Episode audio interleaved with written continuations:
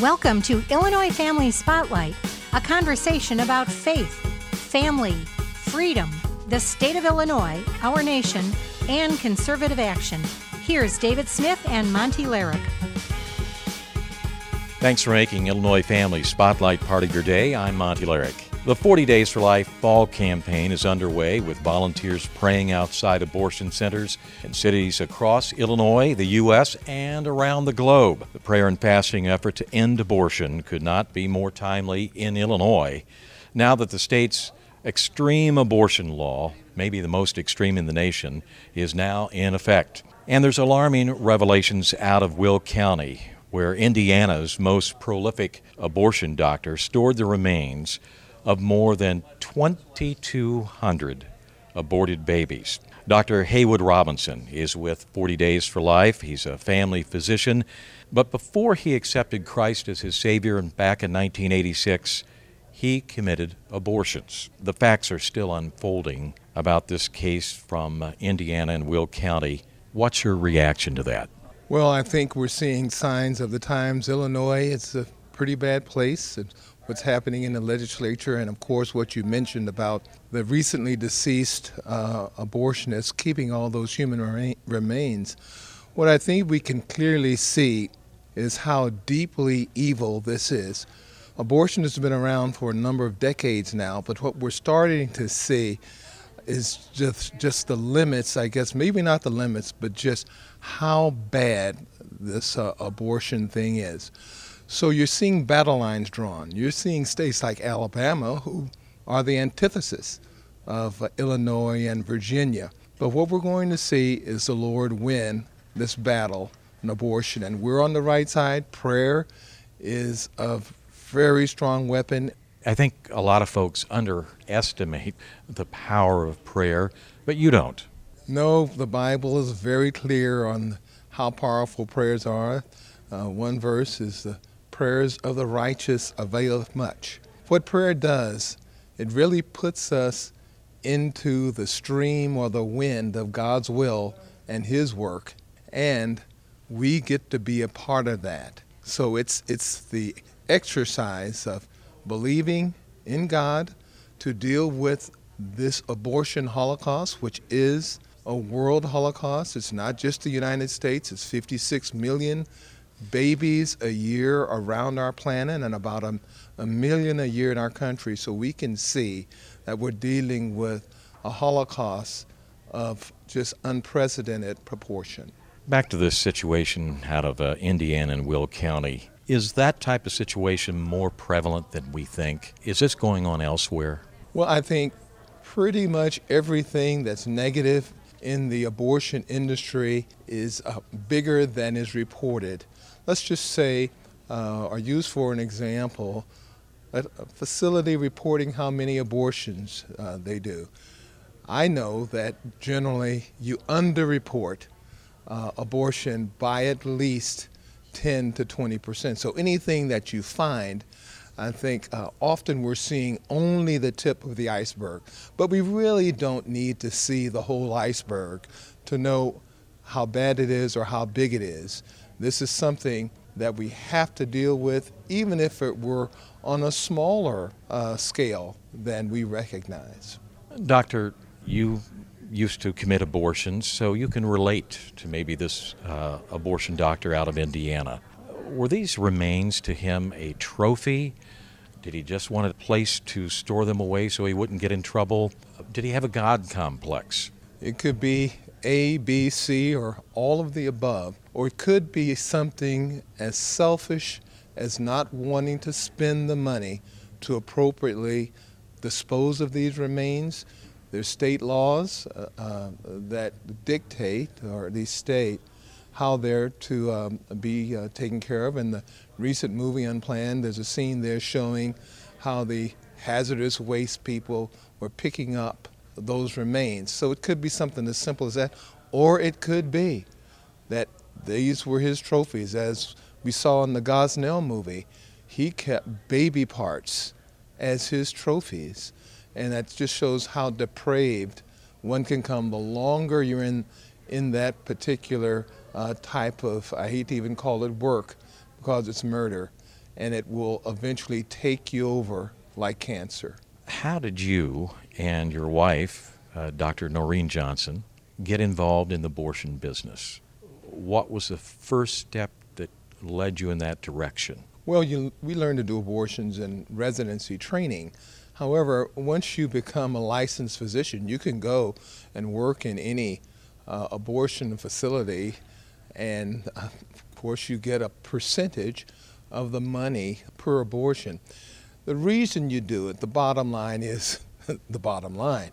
Uh, the love of money is the root of all evil. Abortion is a lucrative business. It's cash. You don't have to uh, file insurance. And uh, unfortunately, there's a significant demand for it. At the time when we were performing abortions in, in Los Angeles, there seemed to be an abortion facility every few blocks. There were plenty around, and they needed willing workers like myself and my wife to do their dastardly work, and we were more than happy to receive that money. I often tell people that if you subtract the variable of money outside of the abortion industry equation, we would not be having this interview and we would not be having an abortion holocaust in this country. Did you think that you were doing a good thing? Did you have to, in your mind, dehumanize women? Mm-hmm. Dehumanize babies? Yes, you do. You have to dehumanize the baby because then it makes it uh, easier for you to not face up with your killing a baby. But that dehumanizing process, when we make another human being less than uh, uh, we are, that's uh, an essential process in, in this whole thing. Now, you're dehumanizing not only the baby, but the doctor, the receptionist, all become progressively dehumanized in that process. So dehumanization, yes, is indeed a critical component, but also, you know, when you try to rationalize, well, I'm doing this, it's legal, the woman's gonna uh, get it somewhere else, I might as well do it, and, you know, that baby's not gonna be well taken care of, so I'm just going to do what's best for society. We do all of these things to somewhat rationalize uh, this evil behavior. So, doctor, when we hear terms like expanded access to abortion, choice, reproductive health, what Big Abortion Inc. is really saying, let's talk about making a lot of money. It is all about the money. Planned Parenthood is, is not a, a, a women's uh, medical facility. It's, a, or they sometimes call it reproductive services. No, what drives Planned Parenthood simply is abortion. They are the nation's largest abortion provider. They provide about 30% of the country's abortions, and that's where they make their money. Now, you will hear them say, well, abortion only makes up about 20% of our services, but that may be true, but 80% of their revenue comes from abortion. So that's what they're after. They're after a bigger chunk of money. They get about a half a billion dollars of our tax money, and we are, as citizens, funding abortion. So when they say uh, more access, when they say choice, uh, they're really just saying more abortions, more money. They're a very profitable nonprofit, and they're making a lot of that profit in minority communities. Absolutely. A lot of people don't recognize that organizations like Planned Parenthood, which was started by Margaret Sanger, a lady, white supremacist, elitist, racist, eugenicist, whose philosophy, which you can read in her own books by her own hand, uh, how she believed that there's certain people groups, blacks particularly, which should not be proliferating or adding to the population because they're a scourge on society. It was the same mindset uh, uh, that was basically used in Nazi Germany when they started out by really actually killing their own infirmed and mentally ill, but the next group of people they exterminated or wanted to totally exterminate were the Jews when they killed six to seven million of them because they weren't of the right stock because uh, the goal was to have an Aryan superior race. And that's why you see uh, statistics like black women make up 13% of the population, but more than 30% of the abortions, and it's by total design uh, of the vision or the mission of Planned Parenthood. Thank you, Dr. Robinson. We'll take a time out and continue our conversation with Dr. Haywood Robinson after this.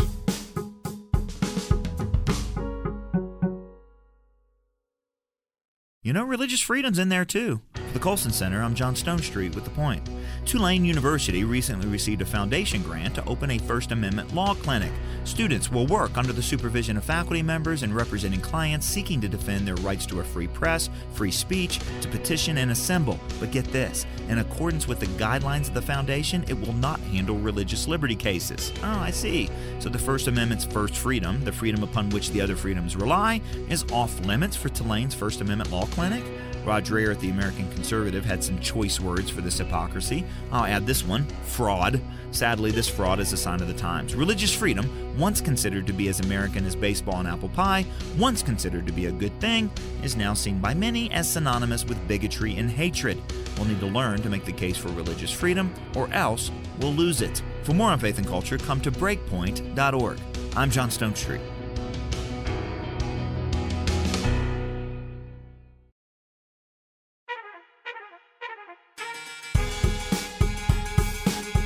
Thanks once again for joining Illinois Family Spotlight. Monte Larrick here, along with Dr. Haywood Robinson with 40 Days for Life, a doctor who uh, used to commit abortions, but now he is committed to life.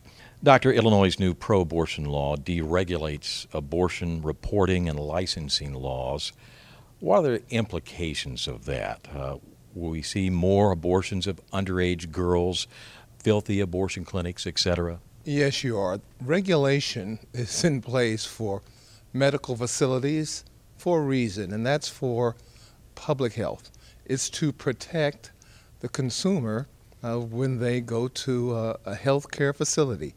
It happens with hospitals, it happens with ambulatory surgical centers, and so when you have a procedure uh, like an abortion, that should fall under the same regulation that uh, other medical procedures do. We have a thing we refer to as the abortion distortion, is how the whole abortion uh, industry gets away with a lower standard than uh, the re- remaining facilities or facilities that do regular medicine. In the Gosnell situation, there was a doctor who actually hand carried evidence and complaints to the uh, Pennsylvania Health Department, and they were instructed, well, prior to that, to not inspect abortion facilities, which is absolutely ridiculous. And anyone who saw the Gosnell movie and saw what a horrible place it was can appreciate we even though abortion's wrong, there should be a standard of care and they should be accountable to the public health uh, agencies in a given state.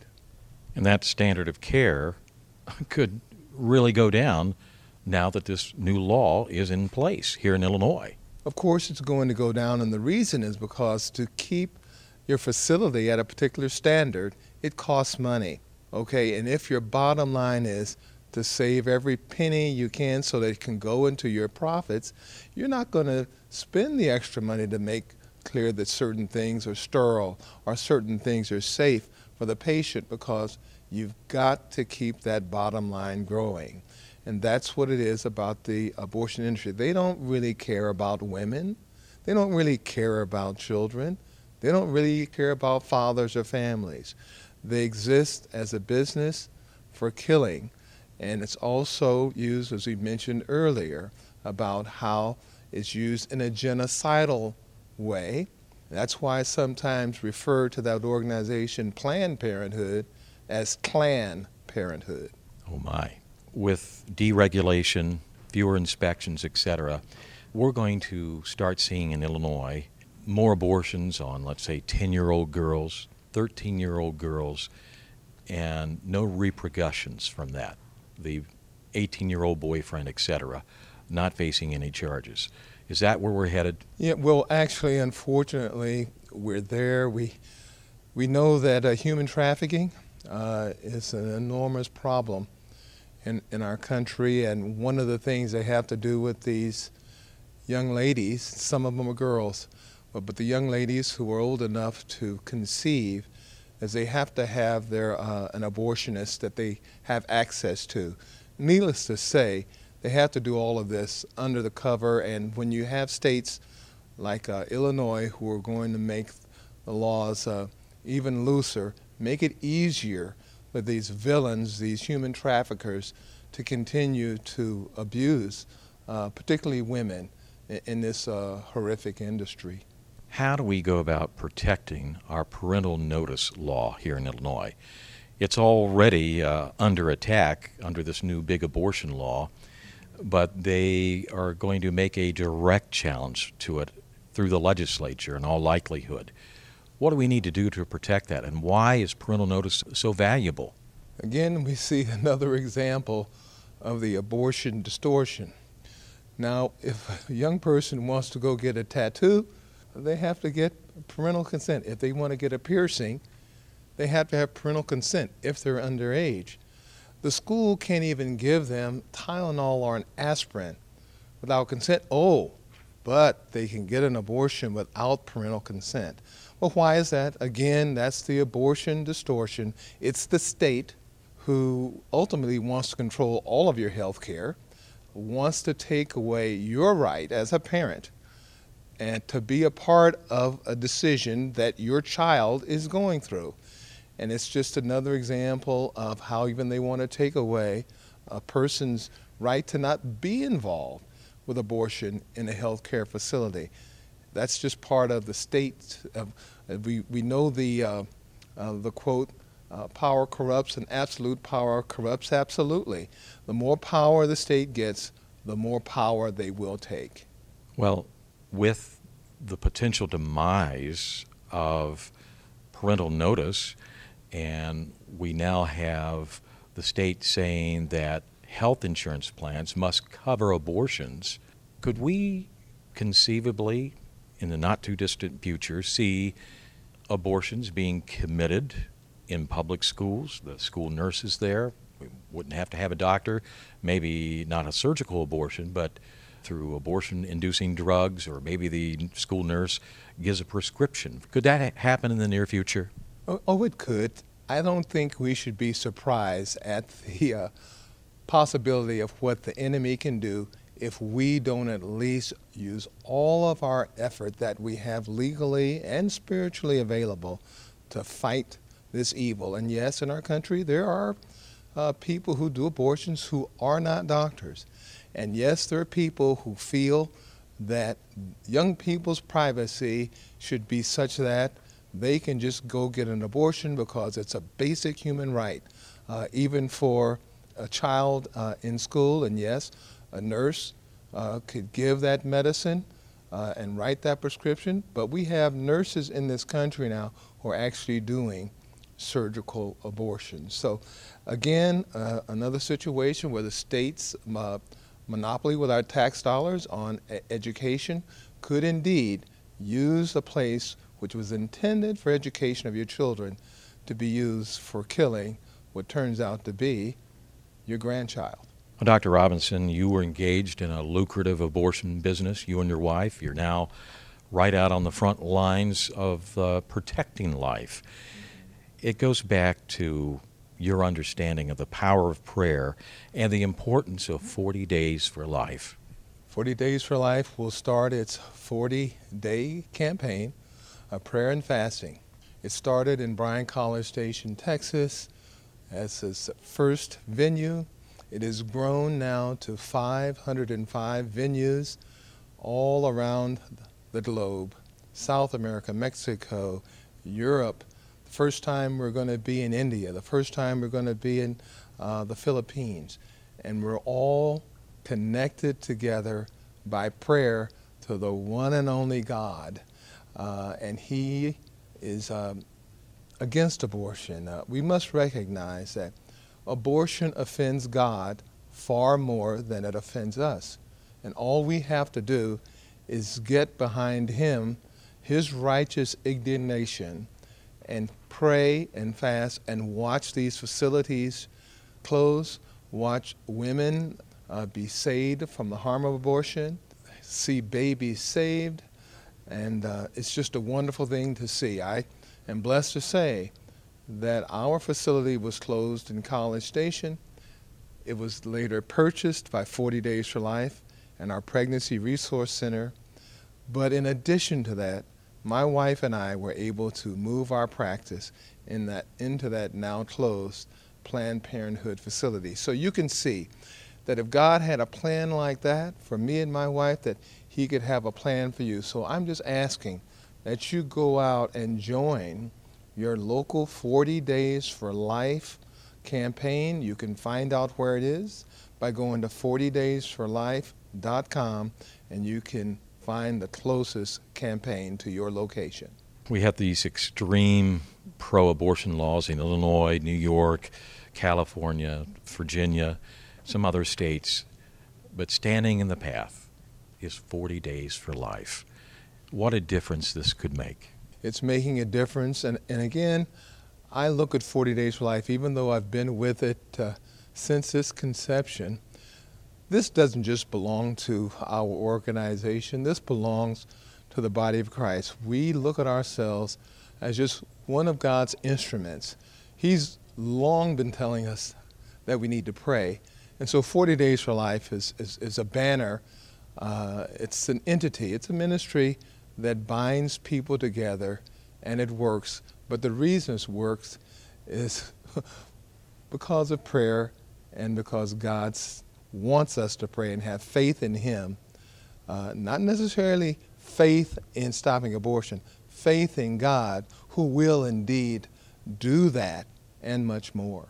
Well, Doctor, along with 40 Days for Life, there's a great movie out there that kind of tells the story of how 40 Days for Life came about. It's on DVD right now. Tell us about Unplanned, the movie telling the story about Abby Johnson. Well, Abby Johnson was with the Planned Parenthood right there where our first 40 Days for Life campaign was uh, founded. Abby Johnson walked out, and her story became a national story. She wrote a book that was one of the most successful pro life Christian books ever written. And the movie was produced and released during the springtime.